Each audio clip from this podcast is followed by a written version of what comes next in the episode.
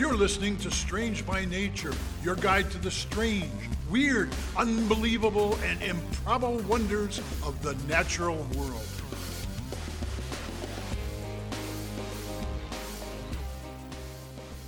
Hello, everyone. Thanks for being here today. I am Kirk Mona, and I am joined today by Rachel Ginza and Victoria Thompson. We are all professional naturalists who together have scoured the world for weird and wonderful wonders just to please your mammalian brain's desire for novelty. Isn't that nice? Let's do this. Hello, everyone. Welcome Hey. uh, to the show this week.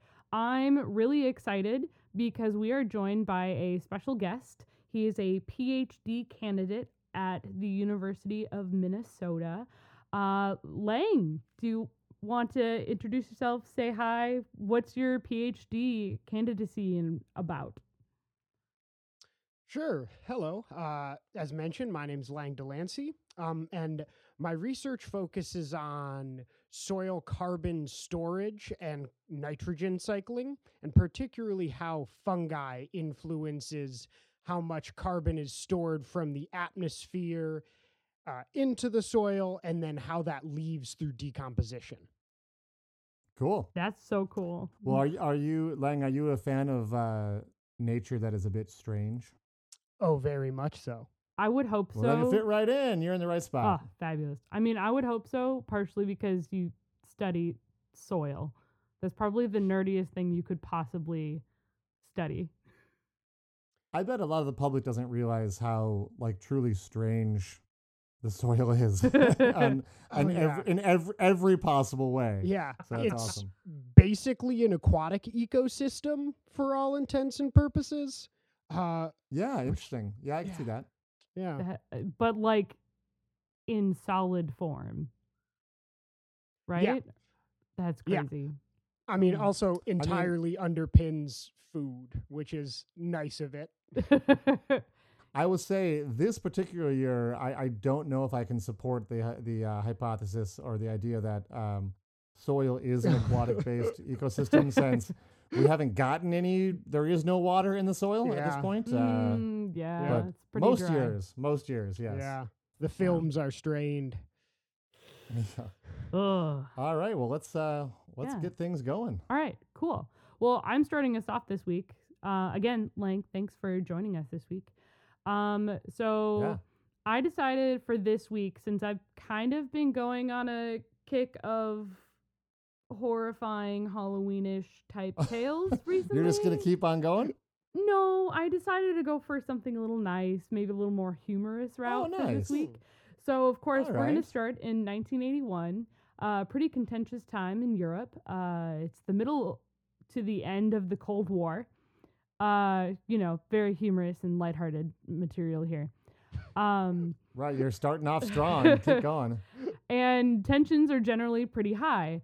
Uh, the Swedish Navy, uh, to bring us all the way over to Europe, uh, is ha- has recently had a Soviet submarine run aground in Sweden near a naval base. Uh, so that didn't help Not with the tensions. That's not great. Um, apparently, there were extenuating circumstances for the Soviet submarine to have ended up there, but that's not the point of this story. Um, the Swedish Navy is understandably suspicious. It's remember it's the height of the Cold War. Everyone is nervous about Right. everything. Um, so they decided to keep an eye on this area, or rather, an ear. So they kept hearing weird underwater signals and sounds. But whenever they investigated. They never could find the source of this. And in mm, 1982, they actually pursued these noises and sounds by submarine, by boat, and helicopter for a month. Awesome. Oh my gosh. Okay, I'm so excited already. This continued for 15 years,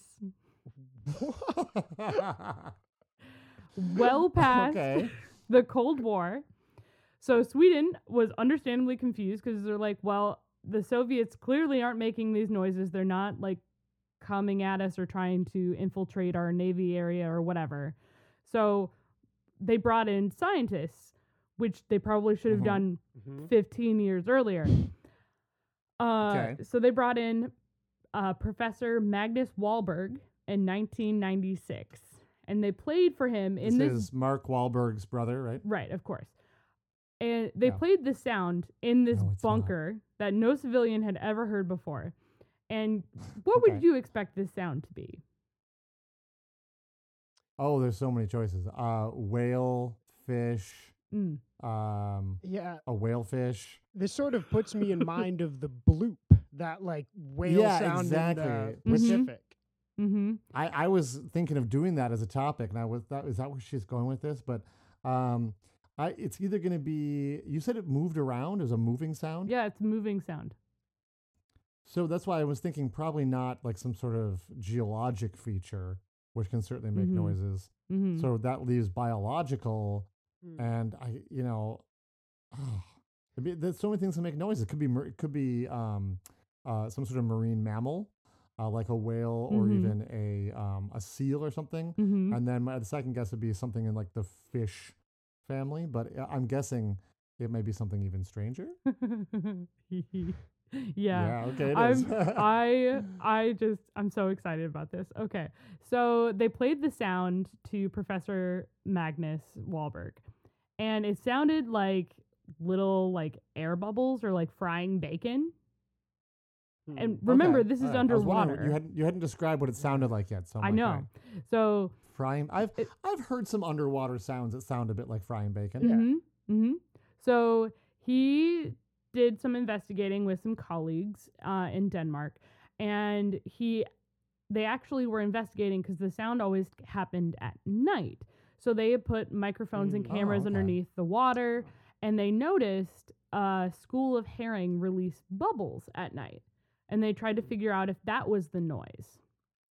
And it Okay. turns out that herring, the the fish, when frightened or mm. in warning of predators and at night in a school, Oh no. will release bubbles that mm. have been stored in their air or swim bladder from their butt.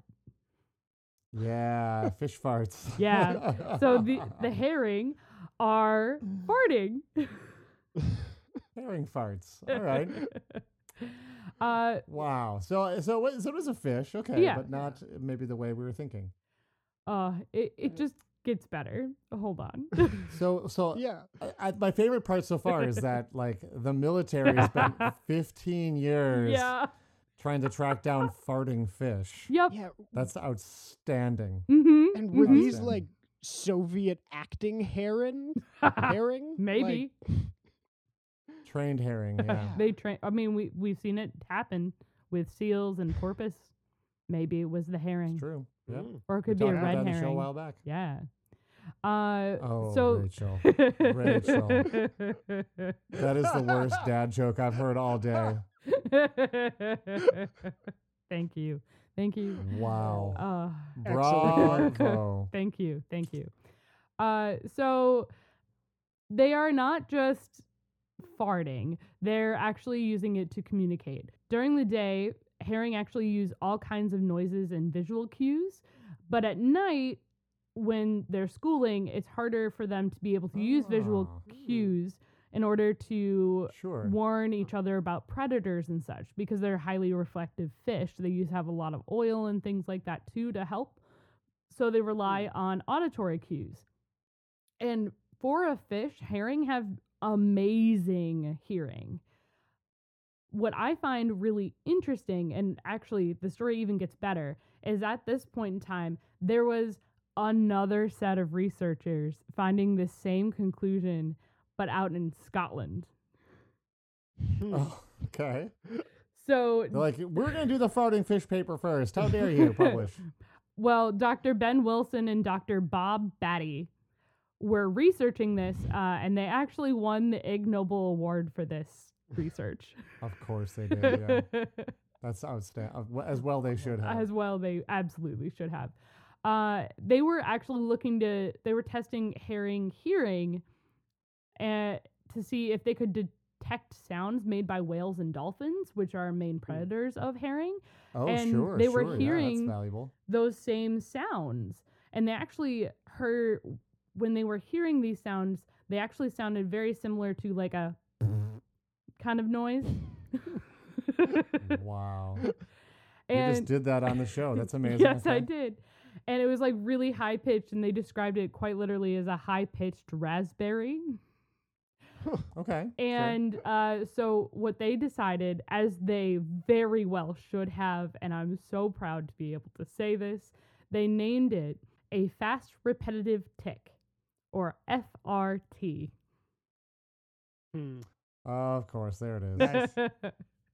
Well Uh, done. And if you, well if you done. take the, uh, the the F the F A from uh, it's like capital F small a yeah. Mhm, repetitive mhm. tick, that's what you want really. yeah. uh, so they. I like when scientists have a sense of humor. That's good. it's so It, good. uh, to pull back the curtain a little bit, we no joke have meetings about those dumb acronyms sometimes. so Oh, sure. I love that. Uh, because honestly, You're like this uh, one, you guys. This is the one that's going to win us the Ig Nobel Prize. It's going to put we us want over it. the top. We want this. Uh, uh, be, so honestly, what's happening is it's just the herring communicating with each other. They swallow air to put into their swim bladder, and they release it near their butt uh, through one of their ducts, and it causes bubbles and a little noise. But overall, it's hilarious. It's so funny. Literally, I one of my sources. Um, I there was a Huffington there was a Huffington Post article. There was um, some science. The Guardian actually has an article about this as well.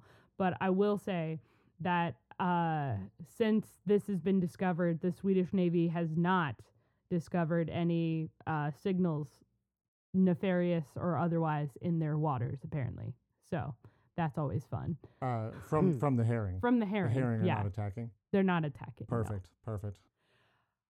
So that's what I have for us this week. Uh, we're gonna take we're gonna take a quick break, and when we return, it'll be Lang.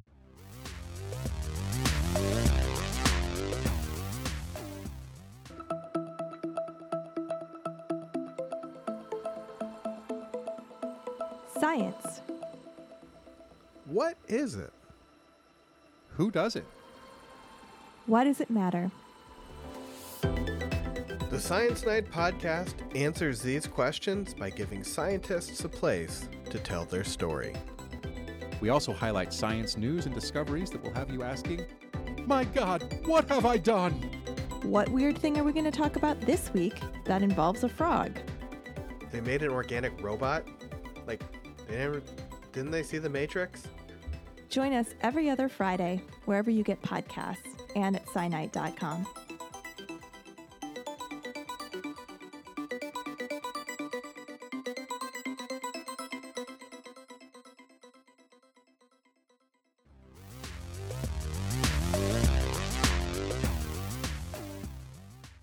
Well, Lang, whenever you're ready, you can uh, you can dive on in.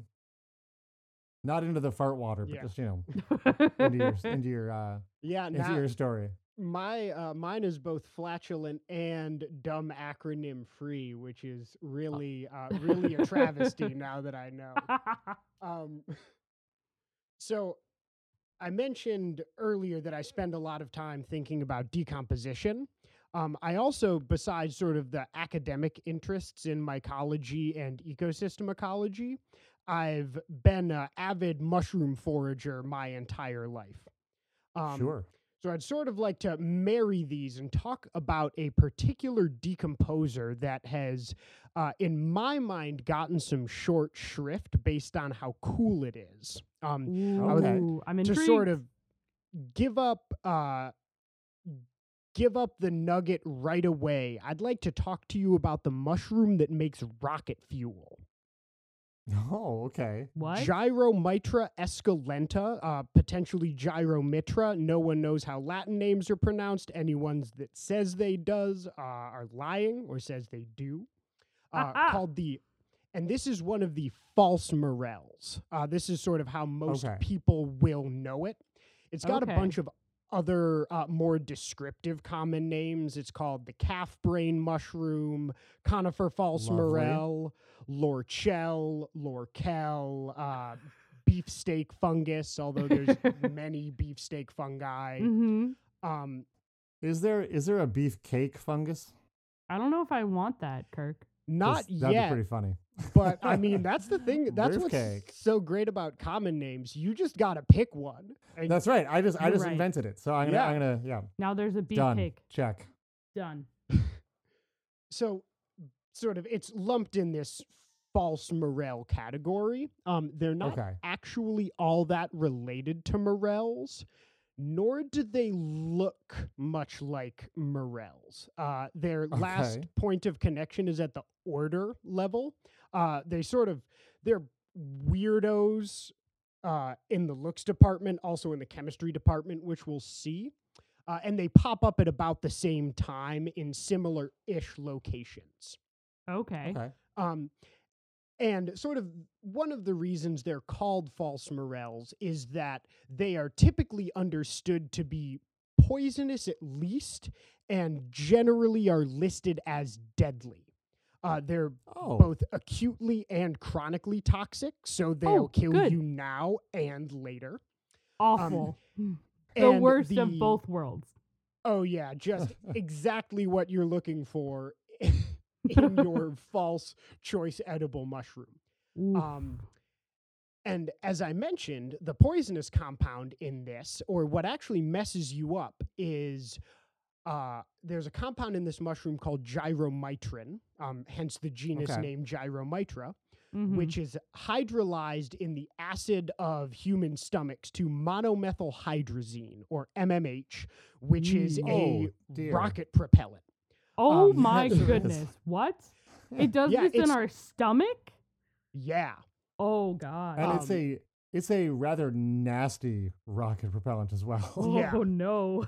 uh, Kirk, it seems like you might have some uh, more insight into this, but I'm, this I'm like Kirk- a you Kirk know likes rocket and space nerd, and that is that Oh, is yeah. a fuel you do not want to be anywhere near or come into contact with. Oh good. Yeah. Some of them are you know pretty like you know a lot of a lot of the uh, newer rockets are using things like methane or you know oxygen, hydrogen, stuff like that. Um, yeah, that that stuff's nasty. yeah. Ooh. And so, despite this incredible toxicity, it and like this should by all rights be the weirdest thing about this mushroom.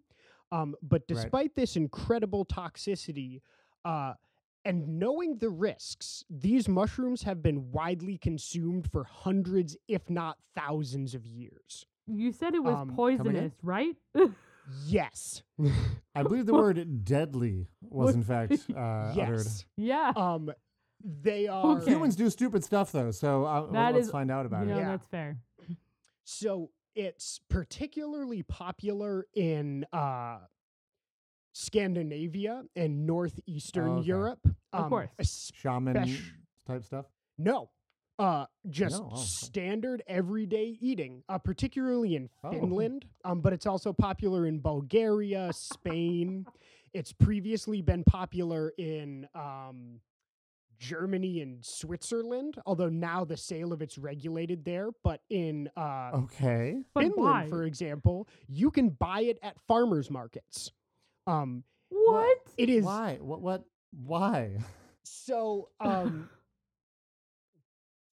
we'll, get into that. Okay. So weird. Okay. Um, I just for a particular, um, I'm incredibly parochial. They're also consumed in the United States, but essentially exclusively in the Upper Peninsula of Michigan, um, because of the Finnish immigrants there. Mhm. They Okay, all all right. came over and were like, "Oh yeah, this is fine." Um, Yeah, we love eating these. yeah, anywhere good. from you know up to a million people regularly consume this mushroom, at least in the 1970s. Um, the wild. Well, a lot of people were eating mushrooms in the 1970s. So. Yeah, potentially the, this is the least of their problems. yeah. Um, so the wild thing is we don't really know why there's this variation. Um, people have reported uh, eating even the same meal that from the same scooped from the same bowl and one person gets wildly ill and another person shows essentially no effects There's some okay. indication that this is based on genetics and the speed with which you can uh, acetylate some of these byproducts of hydrolysis. Um, Sure. But you know it's sort of the jury's still out on why there is this human variation there are some preparation steps that people can take um, gyromitrin has a lower boiling temperature than water so you can Okay. boil it um, the thing about that is you need to parboil it like four or five times and Mm. throw out the water between each boil. Um, but even that you need to do with vents or outside because the inhalation of it Oh, can also be poisonous. Come on. Of course. Why not? Um, this does not seem like a food that is worth that consuming. sounds like a lot of work, Lang. yeah, it there's there's better mushrooms out there, and this is coming from someone who doesn't enjoy mushrooms. Uh, yeah wow. It is staggering. Uh, I feel at this point, as sort of uh, avid mycophagist myself, I need to say to the nice people listening, don't Mhm. eat gyromitra. Um, there are conflicting reports of other species in this genus uh, with varying levels of this toxin, uh, with varying levels of preparation needed. It's probably not worth it. Um, Doesn't um, Yeah, sound you have worth like kind a of- family, I could see how if you have like a family living on their farm and they've picked this particular you know strain that grows on their farm for Mhm. thousands of years, and it's like their their family is used to it. They have a certain way of cooking in it, and you know, but maybe uh, this this sort quote unquote same mushroom from Mhm. thousands of miles away, cooked in, in a different way, would be totally unsafe, and it's essentially not even the same maybe mushroom at that point. You know what I mean? Yeah, and there's uh a l- there actually has been some research in the 70s and 80s, particularly among Finnish and French scientists, about uh, the biogeography of these, uh, you know, the contents of this gyromitrin Sure. in these fungi, and it's hugely variable based on altitude, based on temperature. Um, Mhm. Gotcha. We really sort of have despite how widespread these mushrooms are and their you know the varying claims of consumption um you know they used to sell them canned in supermarkets uh we really. There's surprising gaps in knowledge despite the fact that we people have been writing about gyromitra mushrooms scientifically for like 150 years and there's been folk knowledge about them passed down for probably thousands of years if etymology Sure. of lorkel is anything to go by uh yeah real That's- weird That's crazy. And it produces rocket fuel and we still eat it, but it produces it in our stomachs. I'm good, thank you. I, mean, like uh, mushrooms To be and fair, I'm, I'm good. we eat we eat a lot of things that are processed into other things in our body. I mean, mm-hmm. people drink alcohol, which is literal poison. Yeah. Yeah. There's And- and, you also know, it's one of the best selling products out there, right? So Yeah. we put a lot of things in our bodies. there are very low yet sometimes detectable levels of this toxin in store bought button mushrooms as well. Oh good. Huh. Good. Yeah. I'm gonna stare I'm gonna stare at my mushrooms a little longer before I eat them now. Yeah, well, that's the thing. You've been eating them and it's been fine up to this point. Yeah, I That's remember hearing fair. people talk about mushrooms saying that like in one sense all mushrooms are probably toxic in a high enough dose. Yeah. Yeah. because And they that, contain so many fascinating compounds. But it's trade the you know the dose makes the poison, and yeah. Uh, as my father says to me frequently, there are old mushroom hunters and there are bold mushroom hunters. There are no old, bold mushroom hunters. Right. there you go. uh thanks, Lang. That was awesome. Yeah, that's something. Yeah, thank Oh. y'all. Yeah. Uh, we're gonna go to a break and then we'll have Kirk. That'll be me. See you soon.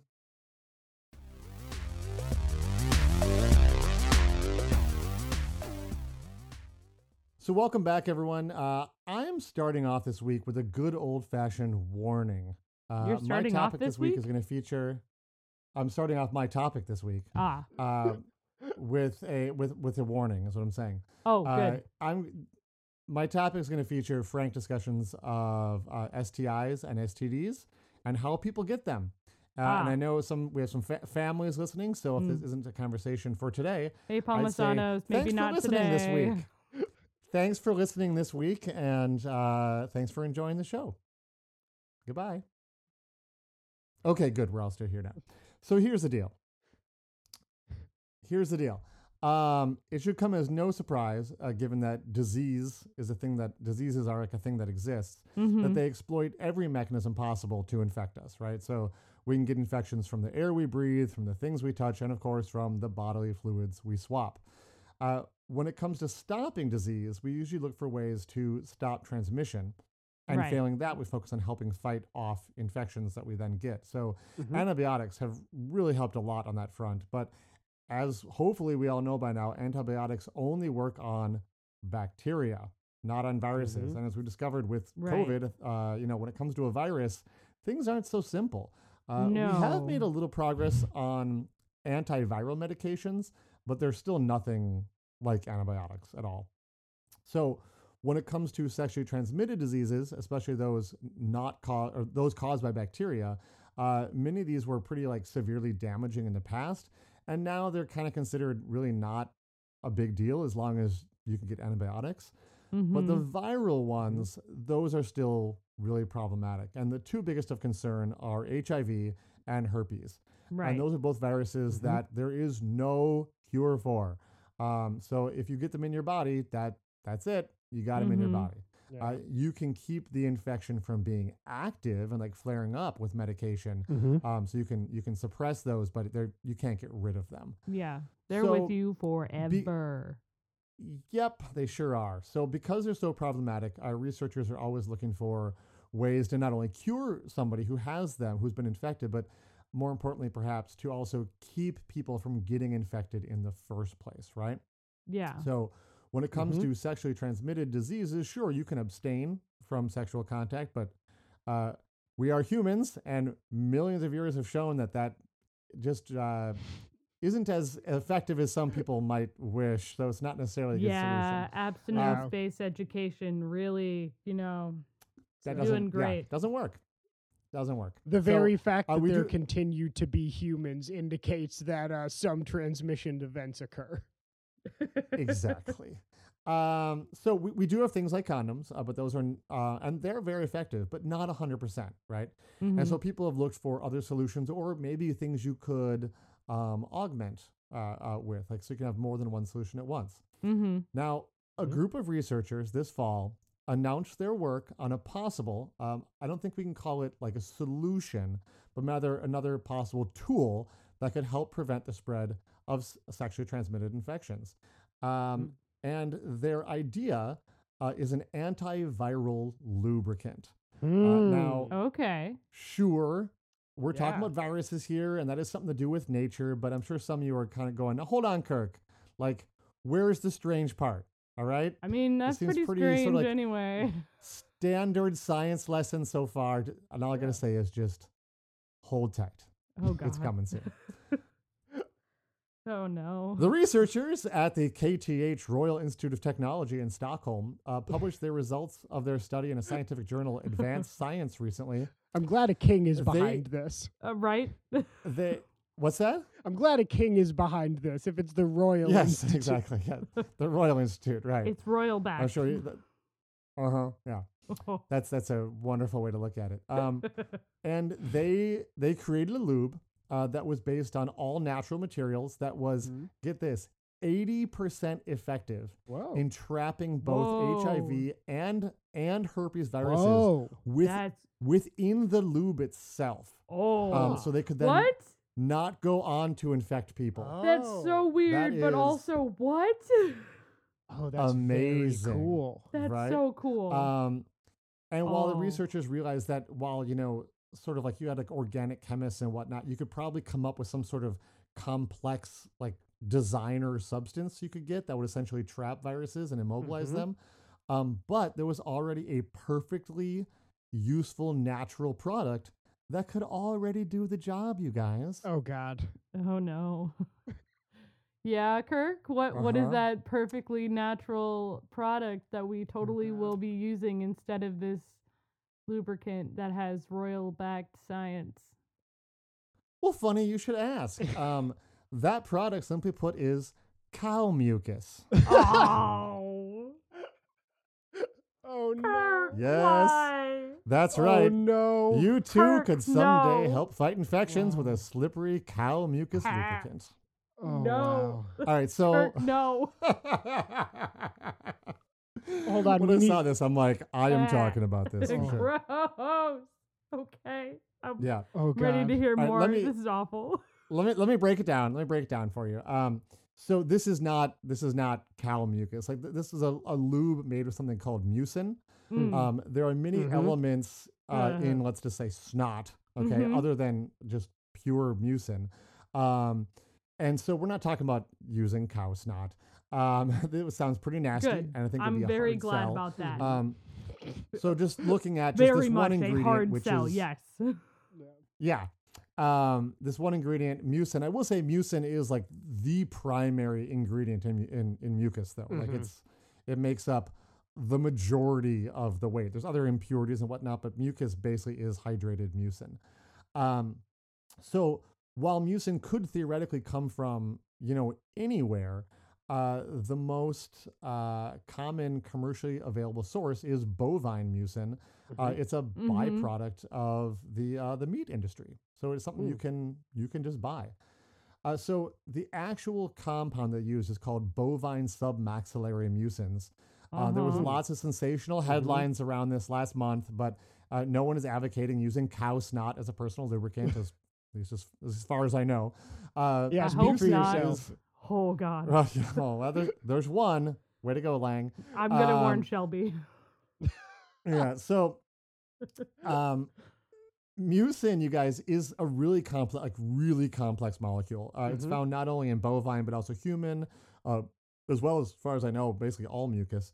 And let's remember that the primary role of mucus in the body is to trap viruses and Mhm. keep them from infecting you. That's why we have mucus. So, um, it does this by being very complex. And when viruses come into contact with mucus, they actually bind to it, like essentially on the atomic Huh. level, um, and they get Hmm. stuck in the mucus. Ah. And um, the researchers took uh, this wasn't just like re- just, they didn't just use just mucin. So what they did is they Mhm. took mucin and they created a hydrogel out of it using something called Mm. dynamic covalent cross-linking reactions, uh, which sounds like a lot of like fancy science mumbo jumbo, but yeah. anyone who's made sli- slime from white glue and like like borax, Mhm. Yeah. and you you basically done the same thing. You've created a polymer by cross-linking Mhm. all these long chains. Got it. Um, so what they basically did is they made the mucin even more complex than it was naturally by cross-linking all these molecules Oh. to each other, Mm. so it could trap even more viruses.